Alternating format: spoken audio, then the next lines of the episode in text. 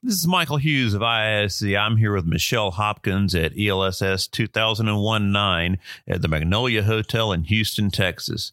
So, Michelle, tell us a little bit about yourself. So, I um, went to Arizona State University many, many years ago.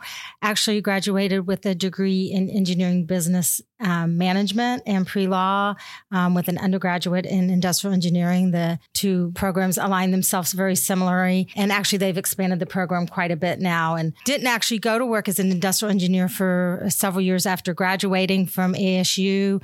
Then worked um, in manufacturing and food manufacturing for several years.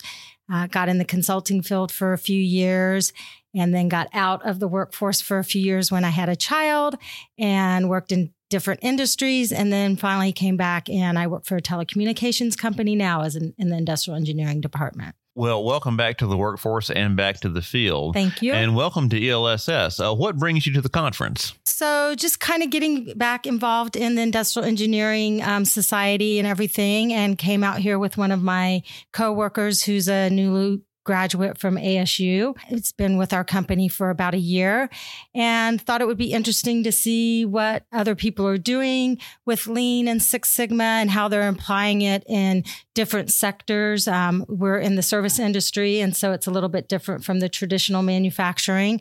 But amazingly, a lot of things cross over, right? Everything's applicable. Um, and also meet some new people and, you know, have a little fun in Texas. What do you hope to take away from the conference back to your telecommunications company? Well, like I said, I think being able to see how people are taking some of the principles and applying them differently.